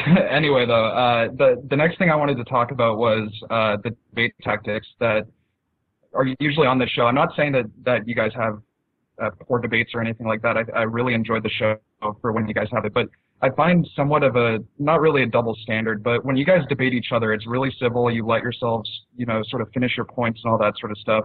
But when it comes, especially to, I was watching the debate with Hamza Tzortzis, for example and when you guys were pushing him on whether or not he would kill apostates, uh, you sort of asked the simple question, and I realize it's a simple question: Do you support killing apostates? And he sort of tried to tried to go around it for a little bit, and and this went back and forth for about five minutes until you finally got him to say, yes, I support it, but it would have to be beheading because beheading is less painful or is painless. Um, and I don't know if that's necessarily the best way uh, to go about it because I think that when he's describing his position, he really needs to be able to explain himself in full. And rather than getting a simple sort of one word answer that's easy to refute or easy to laugh at, I think it's it's more important to sort of show why he believes what he does. So there's a couple of things there. The first is um, that oh, there, there, were two like that, which ended up um, essentially with blood on the dance floor. Um, and the first one was with Tzortzis, and the second one was with Sye Ten Bruggencate, um, or Satan. Um, the uh, the other problem is that if you actually, um, yeah, the, the, the reason they tend to end up like that is because everyone is sort of uh, incensed by some of the points that are made, and um, is essentially all beside themselves trying to actually uh, make make the counterpoint, which is you, are right. This is bad form. Um, but the second one is um, a lot of the time these people are professional at not answering questions. They will, um, if you essentially just give them the slack, um, you will never get an answer to the question. You've really got to press them, and um, in that sense, I think with Tzortzis, it actually worked out, um, I think, really quite well in that he, we actually got the guy to admit that, um, yeah, he thought that beheading apostates was um, acceptable. Right. I, I, don't know. Obviously, I can't predict what he would have said with or without, um, not necessarily the interruption, but but when you guys kept pressing him. But I, I, think that the concordance style of debate, I think, is is far more valuable, where you sort of let them explain their position and sort of show their ignorance and their stupidity through through talking. And so, even if you didn't get necessarily to the point where I support beheading apostates, I think it would have become abundantly clear throughout sort of his arguments of you know why he supports that sort of thing. And so I'm not necessarily saying that you guys do a bad job debating or anything. Uh, obviously, I'm I have a different background in debate. I debate for like competitively um, in Northern California, and so it's not necessarily that I think you have a poor style of debating. I just think, especially with the fact that lag happens so often on the internet, it gets really um, disconcerting to hear sort of people talking over each other and arguing, and you can barely hear what's going on really. And what ends up happening is that takes up five minutes um, of just people talking over each other, and then you end up getting to the point that probably would have been made in five minutes if no one had interrupted. I'll, so take, I'll, take, I'll take two issues with that. Firstly, the um, format of this show is not a, um, a, a debate style. Uh, no one would suggest it is. Uh, if you're uh, a debater, you all know, obviously, and you have the classical format of openings and rebuttals and whatever. Um, and there can be a number of these and different time limits on each. This is a call-in show, it's not a debate. So I accept that. Secondly, I totally endorse what Thunder just said, but it's incredibly frustrating um, the to people, um, and I have to say this of all the panel, who have got um, very strong views about certain issues and find it very frustrating when people will not answer a simple question. Now, if Hamza will not answer the question, um, is um, the death penalty for apostasy uh, acceptable? And he tries to dodge it, then uh, I will keep on asking that question until I get an answer. It is a very straightforward answer. Even if the answer to him is, for me, it is not acceptable, then we've got an answer. But if you don't have an answer, then I think it is um, it, it's unfortunate if you just simply move on and allow them to get away with a non-statement. Um, so I, I do think at times forcing someone to give an answer, particularly when it is they that are coming up with an, uh, a viewpoint or an attitude that they think is, uh, can be supported, that, yeah, let's find out what that is and answer this simple question. And a third thing, if I may, just very quickly, uh, I do agree with you, and I, I, I again agree with Thunderfoot that that was probably one of our worst shows for interrupting people, as was the Sye and Eric show. Um, and as a result of that, we have tried to allow people to speak more, not interrupt and not um, uh, talk over each other, uh, and also to a degree reduce uh, the number of people on the panel. So we do take these things on board, but I do think, uh, and, and so also, I think it's a very good thing. Um, this is something that I have adopted more subsequent to those two debates, is to actually get them to specify from the outset what it is they believe. So if they say, I believe in God, then ask them to define what that is, because unless I have a clear understanding, I'm going to make assumptions that are probably incorrect, and then, as you say, we end up wasting time. So on the whole, I agree with you. Does anyone else want to comment before we go back to you? Uh, I'd like to real quickly. Uh, if you recall, we had another debate with uh, Carl Lampe, um, and I felt like that one didn't go as well. And it was much more because it was just, I think, DPR and I for the for the first component. We we didn't challenge him on a line. We let him talk uh, because everything I heard, I thought to myself, let him talk. You know, let him say these things and hear it out loud, and let let the audience hear it out loud. But there's a big gap in respect uh, for some of these people, and that does favor, or sorry, does color the way you uh, interact with them. I don't have a lot of respect for Sye Ten Bruggencate. I, I don't think his tactics are something that had deserve respect. And so when it came time to debate him, I don't think we were too concerned about whether or not his feelings got hurt or if there was a, a positive atmosphere in the room, you know, if you don't feel like the other person is arguing in good faith, then you, you tend to adopt a slightly different perspective on you, things. You, you, you reciprocate. Yeah, you reciprocate. The, the tone is, is somewhat interactive. And it would never have worked a formal debate where, where one of the requirements is that everyone maintain a, a sense of decorum. Uh, now, that being said, Aron during um, the the Eric Hovind and Sye Ten Bruggencate discussion, because of the lag and because of the format, I think ultimately became more disruptive than it was helpful. Uh, and Aron is very good at at sort of forceful oratory. Um, but anyway, looking looking at the debates we've had or the discussions we've had, not the debates, uh, there's a big gap. If we had someone like Michael Behe on the show, and I'm sure he would never agree to to come, but it would be interesting to talk to him.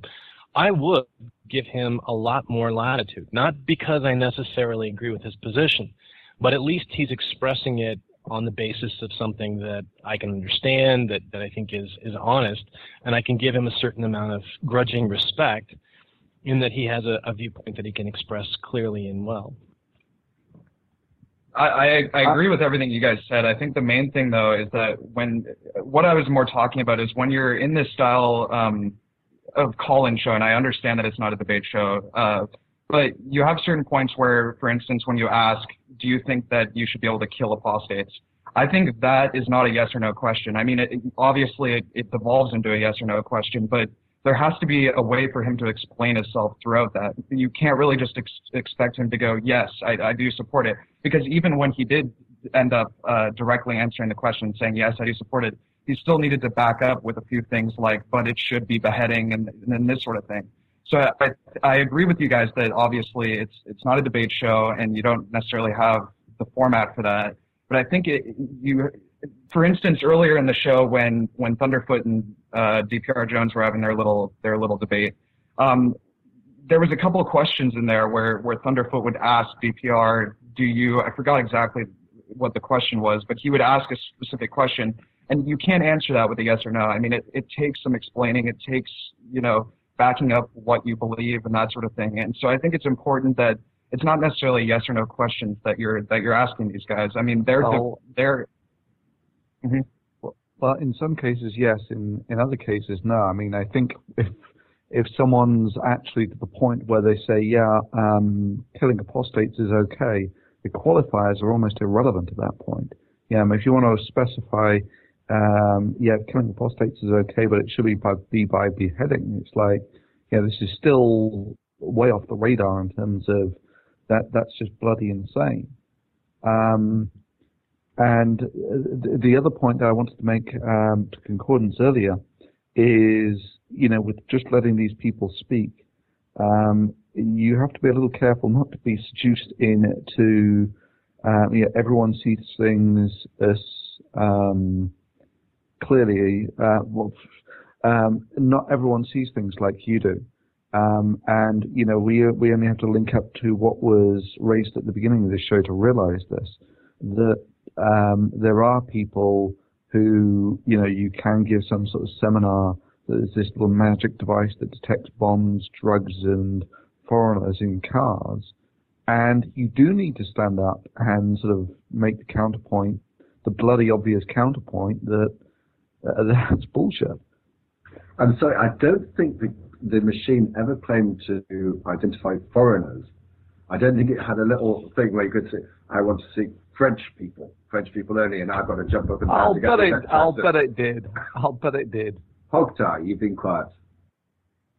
Oh, uh, well, I, I, first off, I do believe that device did have a card for uh, for like people hidden in vans and stuff. Illegal immigrants, I think, was was what it was boasted for.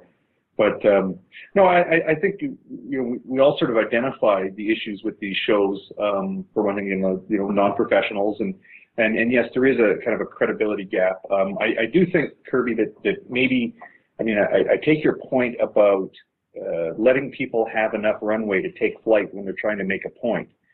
Um, and I agree that when you ask a question that has, it may, you know, on its face be a yes or no question, but it would require some commentary to really flesh out what the person's uh, um, opinion is.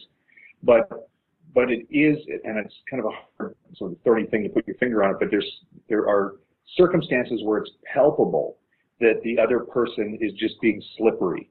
Just, I don't want to discuss this because I know that the other person is going to make hay with my answer.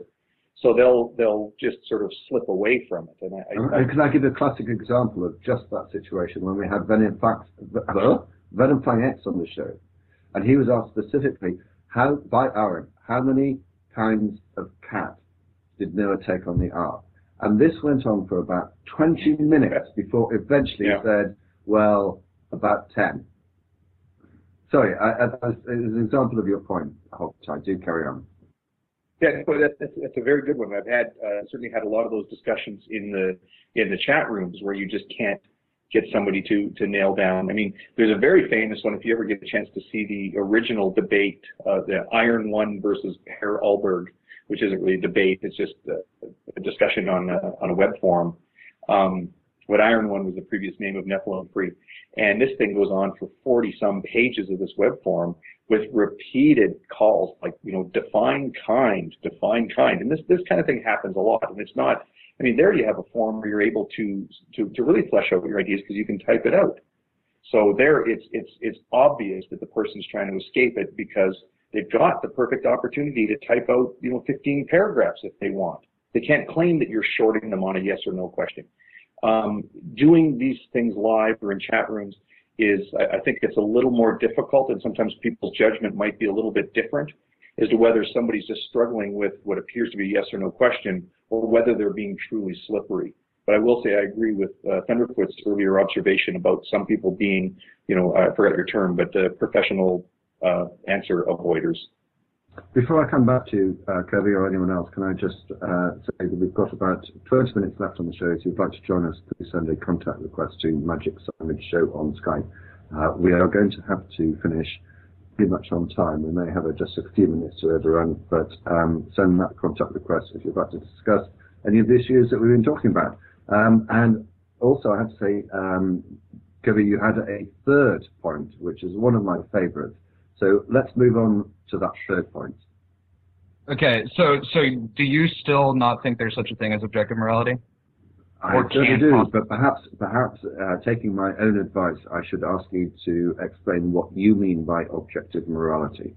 See, and I think that's the main thing. That's what I wanted to get to is when, for instance, you were t- you had a video about I think it was William Lane Craig who's using the objective morality argument, and I think the main distinction to make here is that it's not necessarily objective versus subjective. I think it's more the point that he's trying to make. I don't think he would ever say that there is a morality even if humans do not exist. I think that's a that's a vacuous statement. I, I think he does make that statement. That's that's it. That is what I picked up from every speech I've heard him make. So you think William Lane Craig would say there is still a morality even if humans don't exist? Yes, that's my understanding. Okay. Um, so I, I, I would agree on that because morality comes from God, and so as long as God exists, there is morality, yeah. And yeah, whether the people are here or not doesn't make any difference to that. Correct? Uh, I don't think so because whether people are here or not, there would there would be no morality if there wasn't subjects to interact with each other. I mean, they well, would become that, a that's, what I, that's one of the points that I make. yes. Now we're we're, in, we're in trouble of interrupting you and entering into a, a sort of like conversation we had with Sye and Eric and others. So please let let you. I'll allow you to finish your point, and then we'll go to Thunder. Okay, so I, I think it's more based on relative versus non-relative, and I think the point that he's really trying to make is that it's not a uh, relative sense of morality. We don't make up our own morality. There is a morality that is intrinsic and that we need to follow. And I think in that sense, not in the sense that morality would still be existent without humans. I think the the sense that morality is something that we can observe and we can know. So one definition of morality is of or pertaining to something that can be known. And I think that's really the definition that objective morality would sort of withhold. Um, it, it wouldn't necessarily be objective versus subjective. It would be relative versus non-relative. And I think in the sense of, of non-relative morality, would you agree that, that, that morality shouldn't be relativist, that, that morality is more, it can be determined objectively? Let's take some um, specific examples. Um, uh, are there uh, categories where things are objectively right and objectively wrong, and other categories where they're not? Or is everything, every decision, there is a morally right thing and a morally wrong thing to do? Um, obviously, there's some categories where there would there would be. I mean, should I have a sandwich or burrito? That's not a an objective morality. That's not sort of a one of those. But and that, uh, and and what is the basis on which you make that decision about whether something is in the category of objectively moral or not? I, I would adopt sort of Sam Harris's view, and the reason for that is because obviously, as social animals, the most important thing to us is maintaining our well-being. And so, to say anything otherwise would be sort of vacuous. I mean, there's no way that morality, that the meaning of morality, can be to kill all the humans that are around you that that wouldn't make sense because then there wouldn't be you. you know what I'm saying? Do you so think that, do you think that Harris's description of morality is, is can be described as objective? I, I would say so in relation, not uh, again, not objective versus subjective, but relative versus non-relative. and this is on the basis that you can make uh, an assessment um, about the uh, quality of human well-being. An, ass- an assessment of whether or not it will be conducive to well-being or destructive to well-being of the people around you that you're interacting with. Yeah. Yeah, But that's how you're defining ethics, right? Or, or morality. Sorry. I Morality. mean, yeah. that, that that by itself is a is a choice you've made that I might not make.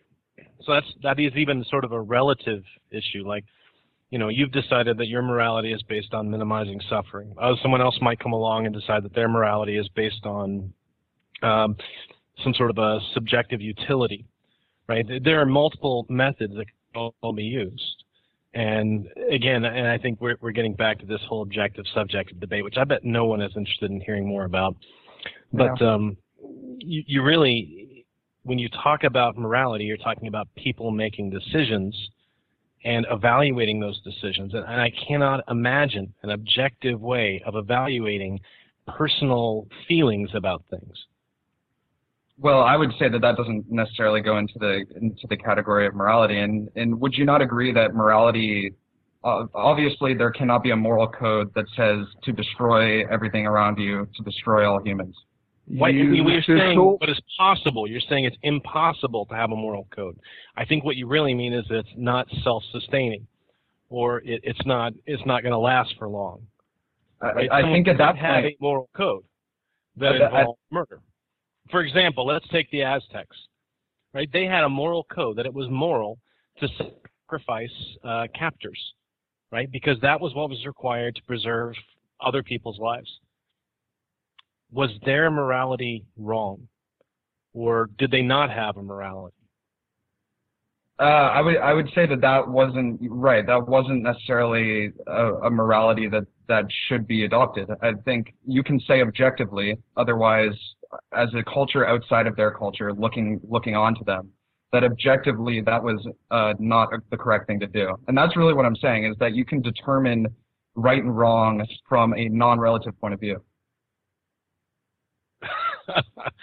I, I think you defeated your own argument. I, as I see it, you know, I can look at them and say that their morality was wrong because I am objective. Yes? No, no, no, not me. That's what- that's what I'm saying. We we have to apply this code of human well-being and conducive to human well-being. That you It's no longer that you subjectively chose, that you subjectively value. I guess at a certain point, but if I if I value measuring uh, rocks not in inches or centimeters, but I, I measure them in this weird way in which two rocks of the same size don't end up being the same value, that wouldn't be the correct way of measuring, right? Could I, could I throw something, because I don't think measuring rocks is quite the same thing as we were talking about, uh, that's objectivity in a different way. Um, let's say that there are those that consider the death penalty as appropriate for those convicted of murder, and there are those, like myself, who do not approve of the death penalty. Which one of us is morally correct? And how can we Well- say there is an objective morality behind that determination?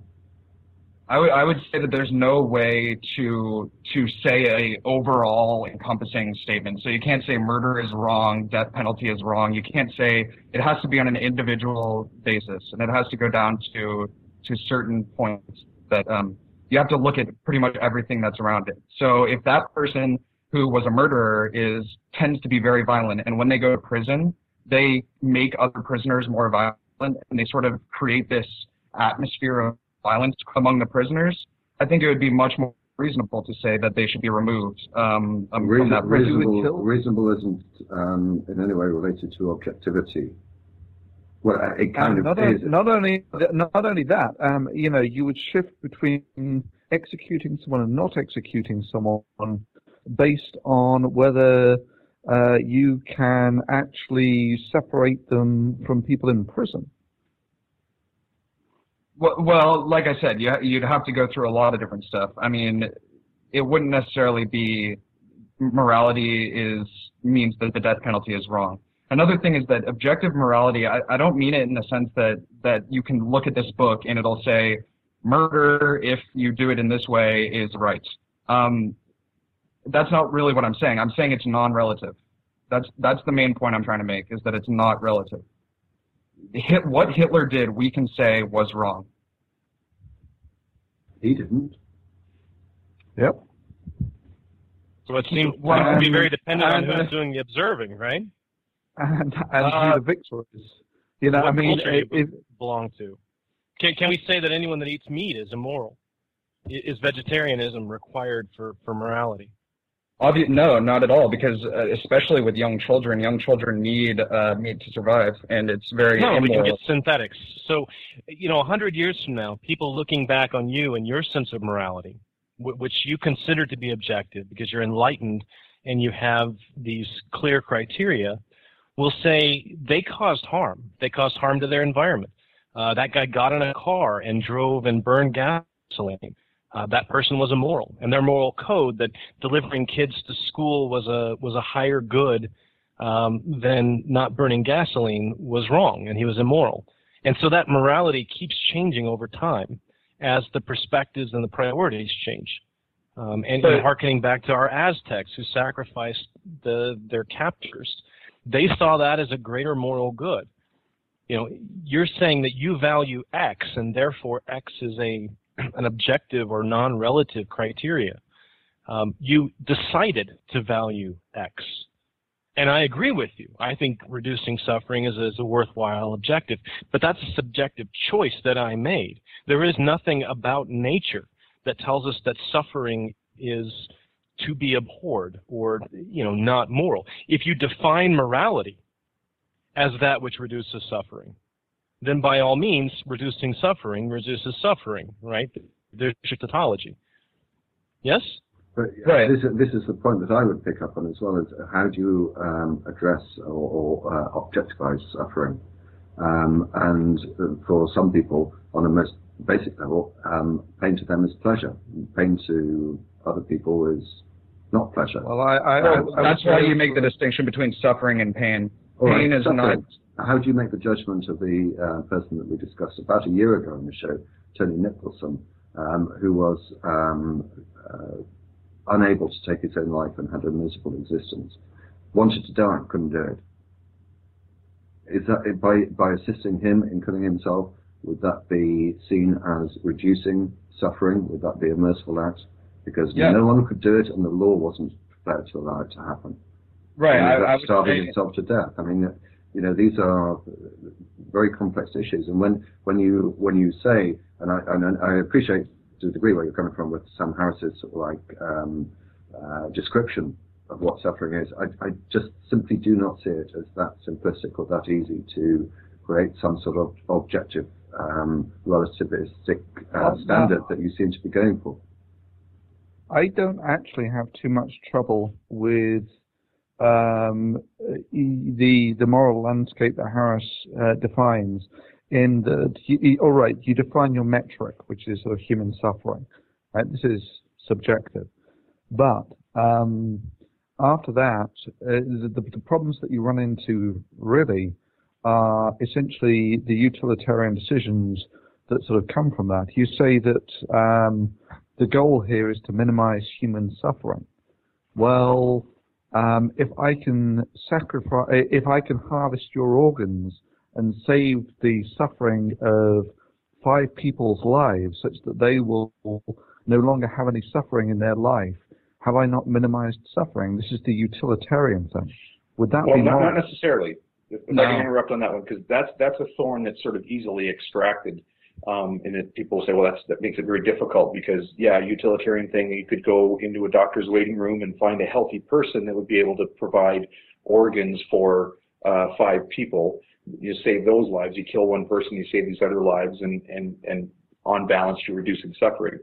Um, the definition of suffering needs to incorporate, in some sense, um, not physical pain, but our sense of comfort uh, in a society. So um, remember that, that Sam Harris kind of sets as a, as a, a metric as an absolute zero, the greatest conceivable human suffering, and everything we do that moves us away from that point is to be seen a, good thing. Well, how comfortable would you feel living in a society where um, if you're sitting in the doctor's waiting room, somebody can come in and, and kill you and harvest your organs? So the, the you know, when you, when you actually put all that into the calculus, you've got one person you're going to kill, you've got five people whose lives you're going to save, and then you've got the millions of people in that culture who understand that they live in a culture where you would do that sort of thing. On balance, when you when you factor those three different categories of people together, I- increasing suffering.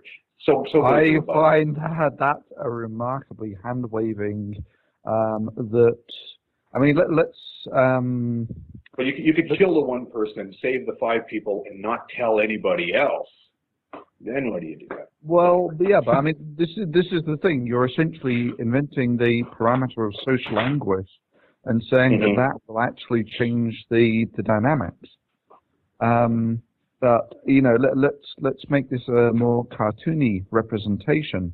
That by sacrificing the one person, you can save a million people. Um, by you know chopping them up and extracting whatever the cure for a virus or something. Um, is it then moral to sacrifice one person to save millions? No, because by sacrificing that one person, you're creating a culture that's conducive to sacrifice, and and that's inherently not a comfortable position for people to be in, and that that creates suffering. I think DPR Jones' um, example of a man that wanted to be euthanized is a perfect example, because in his position where he wants to die, and he can't, uh, he can't, he can't end his own life. It would be a moral choice if that man wanted to die to uh, allow him to die. And and that's because it's not suffering to die. Dying dying is not necessarily suffering if you want it, right? Only those of us who don't want to die. Be, you have to be kidding me.